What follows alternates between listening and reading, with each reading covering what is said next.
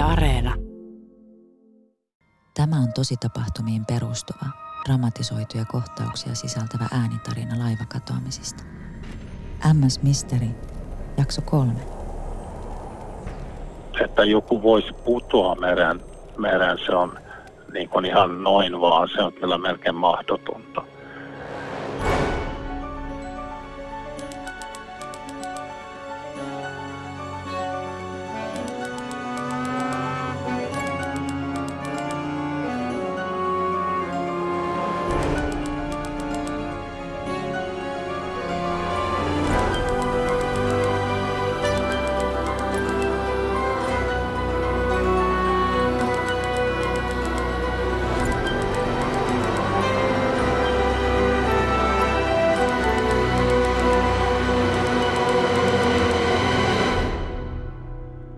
Tämä on MS Misteri. Minä olen entinen rikostoimittaja, nykyinen rikosten penkkiurheilija Riku Rantala. Laivaristeilyjen pimeät puolet ovat piinanneet minua jo viikkoja. Nuorten miesten hämäräksi jäävät katoamiset eivät tunnu selviävän lainkaan samoilla todennäköisyyksillä kuin vastaavat tapaukset maissa. Keskusteluni Jaanan vuonna 2006 Viking Isabellalla kadonneen Nikun äidin. Kanssa herätti kysymyksiä niin poliisin toiminnasta kuin Ruotsin laivojen protokollastakin. Jotta ymmärtäisin, miten risteilyjen arki ja turvallisuus on rakennettu, minun pitäisi päästä kuulemaan merenkulun sisäpiiriläisiä. Matkustajan näkökulmastahan toimintatavat eivät eri risteilyaluksilla juurikaan poikkea toisistaan. Kuitenkin jokainen risteily on erilainen. Muuttujina olemme me, matkustajat. Televisiomiehenä intoudun vertaamaan risteilyä livenä tapahtuvaan reality-ohjelmaan, jossa samaan epätodelliseen show-ympäristöön tuodaan joka päivä uudet, elämyksenjanoiset kilpailijat. Ohjaajana toimii kapteeni, jonka päämääränä on tuoda viihdekeskuksensa päivittäin turvallisesti perille. On siis aika istua kapteenin pöytään.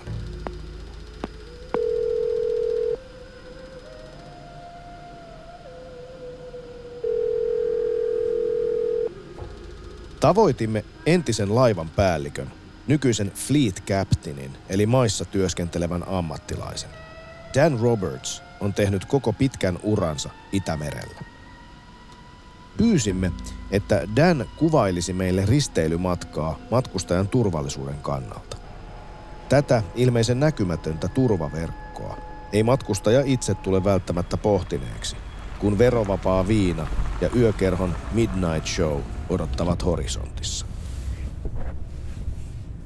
Matkustaja saapuu niin kuin terminaaliin ja, ja siellä tehdään sitten se sisään checkaus ja niin poispäin. Ja, ja voi sanoa, että siinä se turvallisuus jo alkaa niin kuin terminaalissa. Usein kysytään niin kuin henkilökorttia tai ID-korttia ja yritämme varmistaa, että on oikea matkustaja.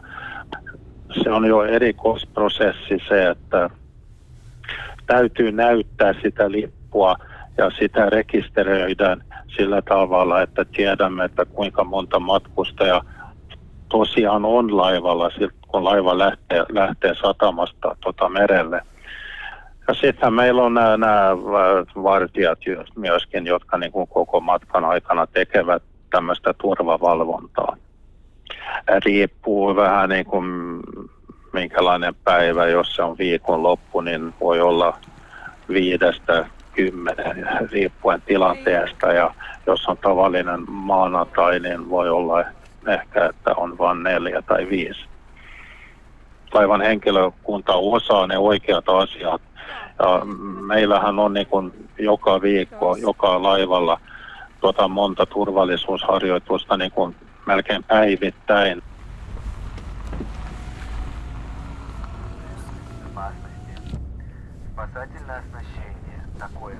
Kaikki tämä tuntuu tarpeelliselta ja harkitulta. Mutta ongelmana on juuri se, että esimerkiksi Nikun tapauksessa kamerat eivät ole kuvanneet, eikä kukaan ole nähnyt mahdollista putoamista.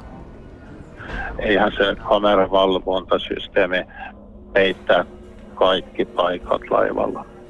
On hyttikäytäviä, jotka ovat ehkä semmoisia, että sinne ei niin saa kameran ja pitäisi olla niin monta kameraa, että joka paikka olisi peitetty. Kun kysyimme, onko kameroiden puute kustannuskysymys, vastaus oli lyhyt. No se on kyllä aika kallista, sitä se on.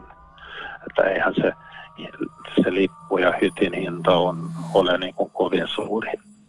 Kun kysyimme Nikun tapauksesta, se sai miehen muistelemaan vuosien takaisia olosuhteita. Joo, joo, kyllä mä muistan jotenkin sitä tapausta, mutta siitä on aika pitkä aika nyt, niin en mä niitä yksityiskohtia oikein enää muista. Tuosta tuli ehkä, jos muistaakseni kyllä jonkinlainen poliisiasia myöskin. Täytyy myöskin sanoa, että, että se kameravalvonta, se silloin, siitähän on jo aika pitkä aika, niin se ei ole ollut, oletan, että ei se ollut ihan sitä luokkaa, mitä se on nyt silloin. Jos kameravalvonta on ollut puutteellista, luonnollinen kysymys on, että kenen on vastuu henkilön kadotessa?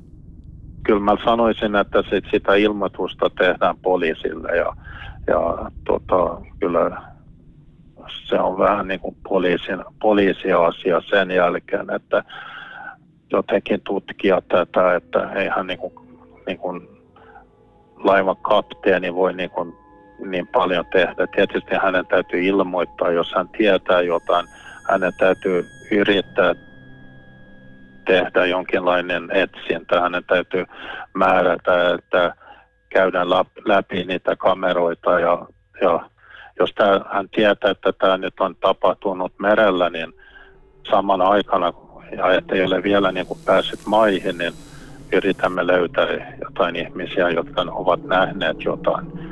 Jos epäilemme, että jotain on tapahtunut, niin tämä kameravalvonta on kyllä tosi tärkeää, että No jos joku on kadonnut, niin, niin poliisihan saa ne, kamer, ne kameravideot ja en tiedä sitten kuinka kauan poliisi pitää niitä, mutta jos sehän on he, jotka sitten pitävät niitä nauhoja ja, tai kameramateriaalia ja kyllä mä nyt luulen, että ne pitävät niitä aika kauan. Mutta yleensä noin, jos, jos mä sanoisin, että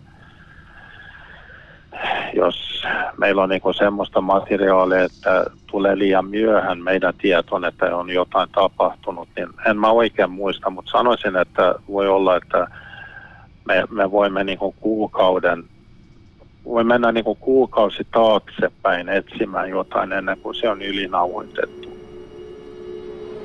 Entä kuinka monta kertaa Dan itse on ollut mies yli laidan tilanteessa? Mä olen omalta puoleltani ollut etsimässä ihmisiä, jotka ovat hypännyt jostain syystä mereen, niin pari-kolme kertaa olen ollut ihan, ihan niin mukana etsimässä niitä veneessä. Meillähän on semmoinen fast rescue boat vene, mikä käytetään, jos jotain tällaista tapahtuu. Mutta kyllä mä olen niin kuin ollut kipparinakin myöskin silloin, kun se on tapahtunut. Ja yleensä, yleensä kun se tapahtuu, niin eihän se ole niin, että joku ihan noin vaan putoaa meren, että kyllä siinä on niin kuin joku, joku toinen syy, että on leikkinyt jotenkin ulkosivulla tai on hyppinyt itsestään niin kuin mereen tai jotain sellaista, että, että joku voisi putoa meren, meren, se on niin kuin ihan noin vaan, se on kyllä melkein mahdotonta.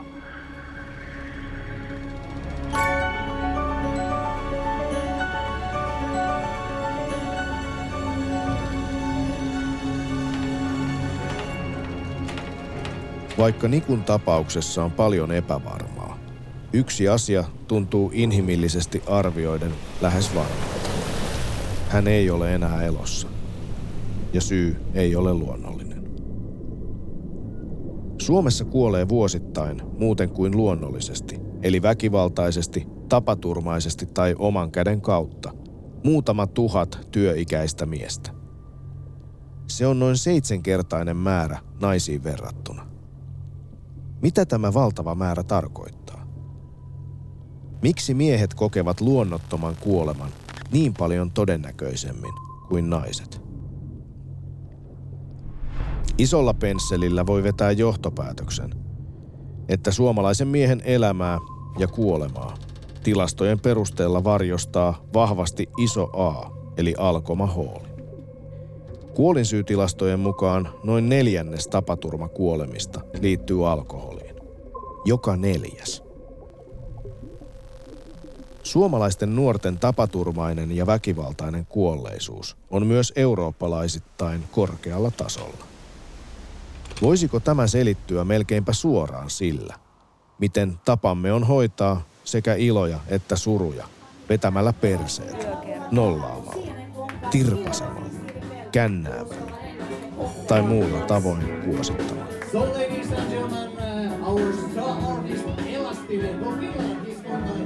Heti kun pääsee laajalle, niin ei, ei mitään ra- rajaa. Et viinaa vaan niin paljon kuin sielu sietää. En mä tiedä, ehkä mennään Club Mariin kattelee. Siellä on se elastinen, niin ehkä mennään sitä tsiikailemaan. Ja sitten siellä nautitaan ja kuffaan mennään tuossa jossain vaiheessa. Mä haen varmaan itse tota, mä haen tax freest herkkuja, me mennään sinne klubille, juodaan. Sillä välin kun lähettelin eläköityneille poliiseille soittopyyntöjä ja selvittelin laivayhtiöiden turvallisuuskäytäntöjä, toimittajamme pääsi, tai joutui, miten se nyt ottaa, soluttautumaan Itämerellä lipuavan realitydraaman suoraan lähetykseen. Mä kävin TI nollaristeilyllä viimeksi ja mun yksi parhaista intifrendeistä, se tappeli vartioiden kanssa ja sit se joutui mun mielestä Maariahaminaan tai johonkin, johonkin välisaarelle se joutui muutamaksi päivää. En mä tiedä, oli erimielisyyksiä yleisistä turvallisuussäädöksistä, ken tietää. Me itse asiassa tutkitaan laivakatoamisia. Joo, siis mäkin olen lukenut niitä, että et ihmiset vaan katoo mysteerisesti. Että sä saat, mä luin jonkun jutun, että epäile, että ne on joutunut jonkun ihmiskaupan uhriksi tai jotain. Nousuhumalaista tarinointia tai ei, toimittaja kertoi minulle hämmästyneensä sitä, ettei laivakatoamisilmiö vaikuttanut olevan vieras aihe yhdellekään haastatellulle matkustajalle. Henkilökunnan keskuudessa katoamiset tuntuivat jopa arkisilta. Eräskin laivasiivooja oli kertonut hänelle urbaanista legendasta. Sitten on myös ollut näitä my- mysteeritapauksia monta vuotta sitten jo, joka ei ole selvinnyt ikinä. Tälleen lyhyesti, niin mies meni, tai poika, nuori mies meni yhteen hyttiin ja, ja aamulla sitten ilmoitettiin, että kadonnut, ei kukaan löydä. Sitten kun ne tarkkaili, niin näki, että mies meni hyttiin, mutta ei, ei näkynyt ikinä, että se poistui sieltä. Tai niin kuin jonkun no, kahden naisten hyttiin. Sen jälkeen no, naiset poistuivat. Miestä ei, ei näkynyt ja ne meni sitten kattoon ja ei ollut missään. Kaksi naista kuulostaa tutulta. Nikun tapaukseenhan liittyi oleellisesti kaksi aasialaista naista. Oletettavasti kaksi viimeistä silminnäkijää. Heitä ei koskaan tavoitettu sen jälkeen. Sekä tutkinnanjohtaja Vesa Aaltonen että internetin omat salapoliisit, minfolaiset, arvelivat naisten olevan prostituoituja. Myös toimittajamme kertoi nähneensä laivalla näyttäviä naisia – mitä luultavimmin harjoittamassa melko ilmiselvästi vielä tätä maailman vanhinta ammattia. Hän kysyi asiasta vartijalta. En nyt tietenkään voi täysin varma olla asiasta, mutta kyllä mä luulisin, että niitäkin myös on. Että en ole koskaan itse käynyt kysymässä, mutta enkä sen enempää tutkinut sitä asiaa, mutta tietyt merkit saattaa viitata siihen eikä se ole sillä tavalla meidän juttu sitä tutkiikkaa. Et mä tiedän kyllä, että Raja ja Tulli on tutkinut tämmöisiä niin paritushässäköitä, mihin liittyy niin kuin myöskin laivoja ja näin, mutta niin se on sitten heidän, heidän juttuja. Me ollaan sitten toimitettu heille sit tarvittaessa jotain kameramateriaalia tämmöistä. Ja mä en ota kantaa, jokainen saa tehdä mitä niin keholla haluaa sitten. Näinhän se on. Tässä elämänmittaisessa reality showssa, jossa yritämme keinolla millä hyvänsä selviytyä loppuun asti, jokainen on lopulta vastuussa omista valinnoistaan. Toisilla vaihtoehtoja on enemmän, toisilla ei ehkä lainkaan.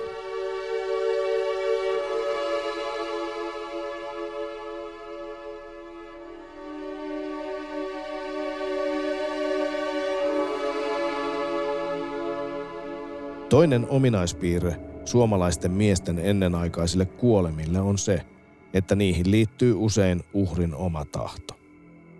Vuosittain noin 500-600 suomalaista miestä kuolee oman käden kautta. Suomalaisten nuorten miesten itsemurhakuolleisuus on poikkeuksellisen suurta. Noin kolmannes alle 25-vuotiaiden miesten kuolemantapauksista on itsemurhia. Joka kolmas kuollut nuori mies on siis päättänyt päättää elämänsä jo ennen kuin se on hädin tuskin edes kunnolla ehtinyt alkaa. Kun Ruotsin laivalla öiseen aikaan ja epäselvissä olosuhteissa katoaa nuori mies, on siis tavallaan luonnollista, että poliisi vetää johtopäätökset ja epäilee heti alkoholin vaikutuksen alaisena tehtyä itsemurhaa. Ainakin yleinen mielipide tuntuu olevan tämä. Jos nuori mies katoaa, hän on lähtenyt oman käden kautta. Eikä masennus välttämättä vaadi syrjäytymistä. Se voi piiloutua yhtä hyvin iloisten ja sosiaalisten kasvojen taa. Sekavassa olotilassa tehty itsemurha on hypoteesi, joka on tilastollisesti todennäköinen ja voi olla poliisille myös selkeä peruste olla käyttämättä laivakatoamisiin muutenkin rajallisia tutkintaresursseja. Miten tilastot sitten syntyvät? Mistä korkeat nuorten miesten itsemurhaluvut oikein tulevat? Aiheuttaako itsemurhaotsikointi lisää itsemurhia? Millä perusteella kuolinsyyksi todetaan itsemurha? Ei kai jokaista tilastojen itsemurhaa ole varmennettu uhrin jättämällä viestillä, silminnäkijän lausunnolla tai muulla vedenpitävällä todisteella. Vai voiko tämä meidän uudelleen ja uudelleen toistama suomalaisen nuoren miehen melankolinen, päihteiden sävyttämä tragedia luoda itseään toteuttavan ennusteen? Olemmeko tulleet luoneeksi hirviön? Voiko tämä pohjoisen miehen melankolia olla jollain tapaa kaikkien näiden kadonneiden nuorten miesten taustalla? Nikunkin.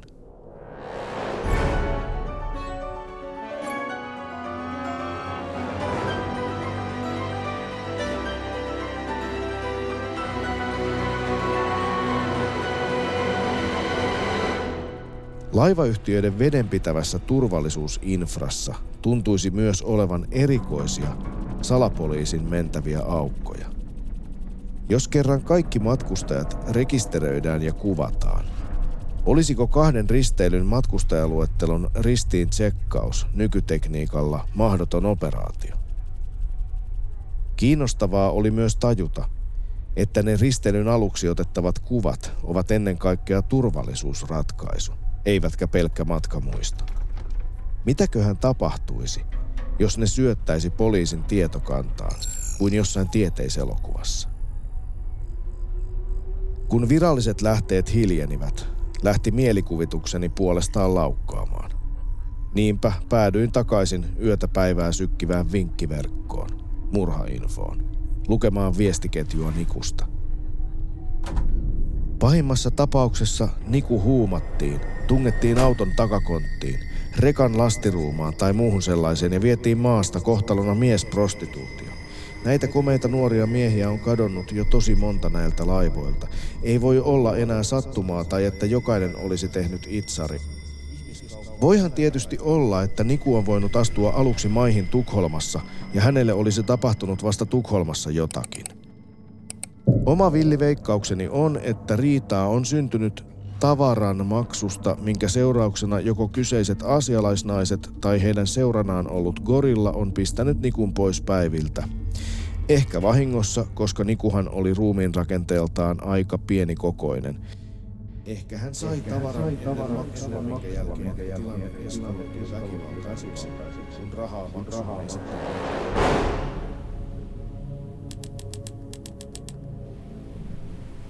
Laivayhtiöt, ihan niin kuin ravintolat, hotellit tai muut matkailu- ja virkistyspalvelut, takaavat asiakkailleen tietyn lainmukaisen perusturvallisuuden tason.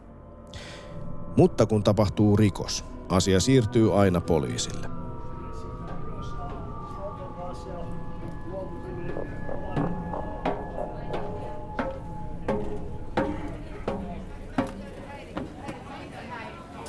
Kiinnostaisi tietää, miten poliisi selvittää risteilyjen sekavissa olosuhteissa kadonneiden kohtaloa. Oletushan on, että siellä katoillaan toisten hytteihin tai unohdutaan Tallinnaan tai Tukholmaan pämppäämään. Mitä Tukholman poliisissa ajatellaan Finfärjanilla katoilevista finjeeveleistä? Tuskin juurikaan loksauttavat korvaansa. Laivakatoamisiin erikoistunutta asiantuntijaa ei Suomesta ihan heti löydy. Yleisestikin ottaen kadonneiden henkilöiden tutkinnasta on yllättävän vähän tutkimustietoa saatavilla, ainakaan julkisista lähteistä. Jarmo Hapon poliisiammattikorkeakoululle vuonna 2020 tekemä opinnäytetyö on yksi niistä harvoista. Tartuin tilaisuuteen ja soitin tälle nykyisin jäljitystoiminnassa ja ruumiskoirien kouluttajana toimivalle ylikonstaapelille. Miten paljon Suomessa katoo henkilöitä?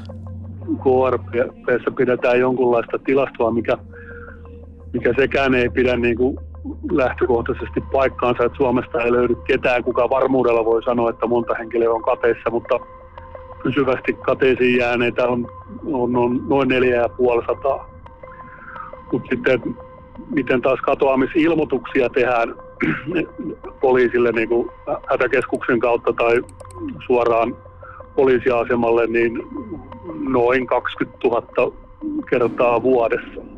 Puolet näistä ilmoituksista niin kuin, ne, ne niin kuin ratkee niin kuin itsekseen ihan lyhyen ajan sisällä, että niille ei tarvitse tehdä mitään. Ja ei ole semmoista niin kuin tilastointi, kattavaa tilastointijärjestelmää, millä voisi niin kuin kertoa, että kuinka moni näistä 20 000 ilmoituksesta päätyy siihen, että tehdään, tehdään poliisitutkinta-ilmoitus.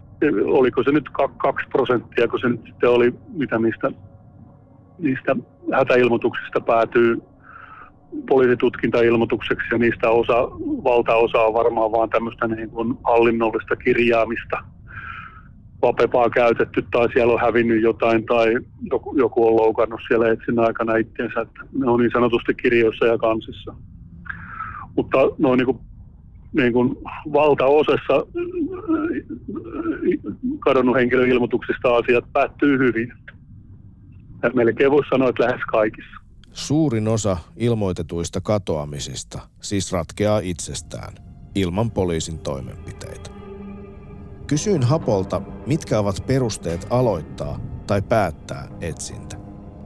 Sehän on määritelty, määritelty niin kuin poliisilaissa ja sitten poliisihallituksen ohjeessa kadonneen henkilön etsinnästä ja poliisitutkinnasta ja poliisin on ryhdyttävä tarpeellisiin, nyt ihan su- ulkomuistista taas sitä lakipykälää, mutta... No mulla on tässä itse asiassa laki, lakipykälä edessä, jossa on tämä, että poliisin on ryhdyttävä tarpeellisiin toimenpiteisiin henkilön löytämiseksi, jos on perusteltua Kyllä. syytä olettaa henkilön kadonneen tai joutuneen onnettomuuden uhriksi. Joo, siinähän sitä sitten ollaankin niin kuin semmoisen hankalan tilanteen edessä, että mitä, mitä on ne tarpeelliset toimenpiteet.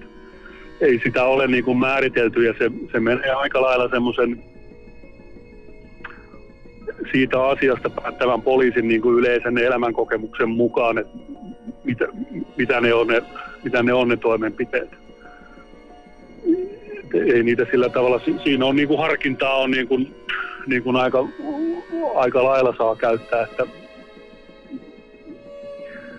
mitä, mitä vinkkejä yleensä. Ne on, ne on semmoisia niin valaistumisen hetkiä siellä jollain konstaapelilla, että nyt tässä ei ole niin kuin kaikki kunnossa –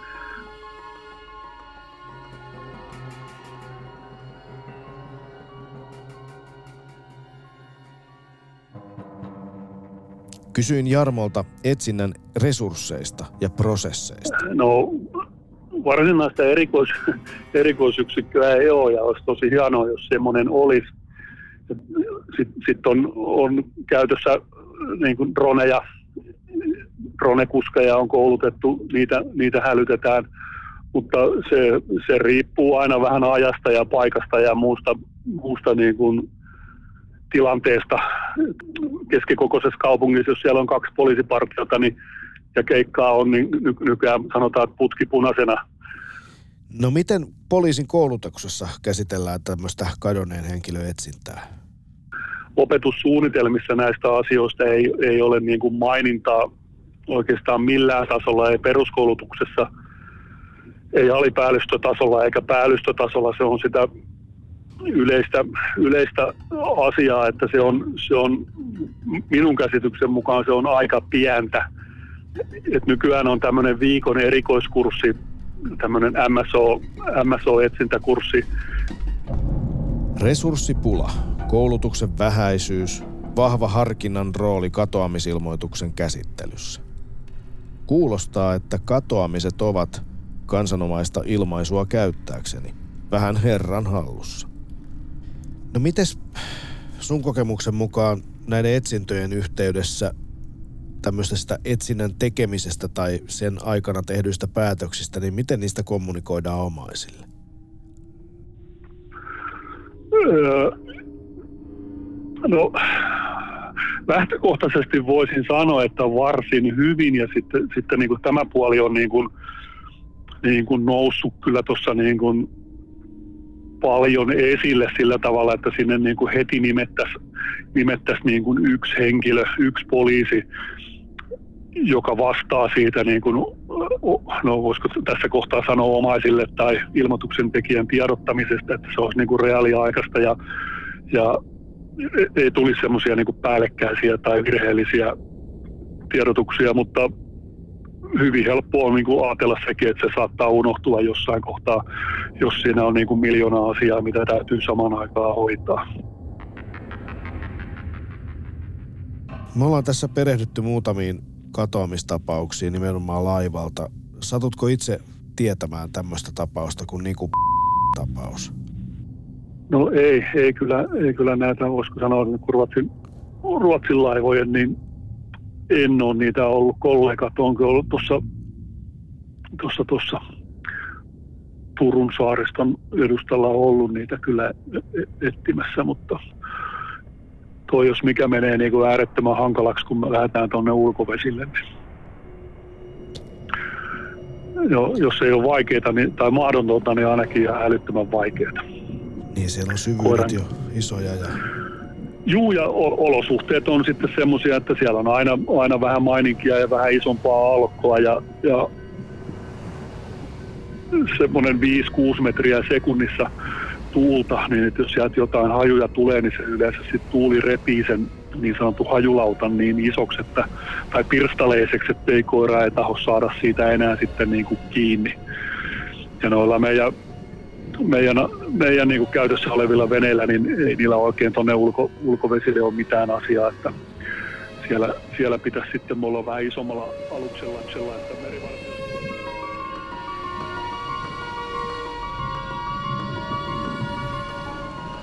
Ymmärsin nyt laivakatoamisten perustilannetta paremmin. Poliisi saa 20 000 katoamisilmoitusta. Ja kun se kuulee laivalla yöllä kadonneesta nuoresta miehestä, Haponkin mainitsemaan harkintaan tarpeellisesta viranomaistoiminnasta liittyy yleinen elämän kokemus, eli Ruotsin risteilyn kohdalla se, että aivan oletetusti laivalla sekoillaan, hypitään kannelta ja eletään muutenkin kuin pellossa. Henkilöä on myös lähes mahdotonta löytää ulkosaaristossa, jos edes putoamishetkeä ei tiedetä. Mutta kussakin tapauksessa on aina läsnä muuttujia, omine inhimillisine piirteineen. Omaiset, heitä ei kiinnosta poliisin resurssit tai kameroiden hinnat. He odottavat läheisiään kotiin, monet jopa vuosia katoamisen jälkeen. Eikä kukaan halua kuulla poliisin suusta, että kalat ovat todennäköisesti syöneet sinun lapsesi. Niin kävi Nikun äidille, Jaanalle. Hänen luokseen suuntaisin seuraavaksi.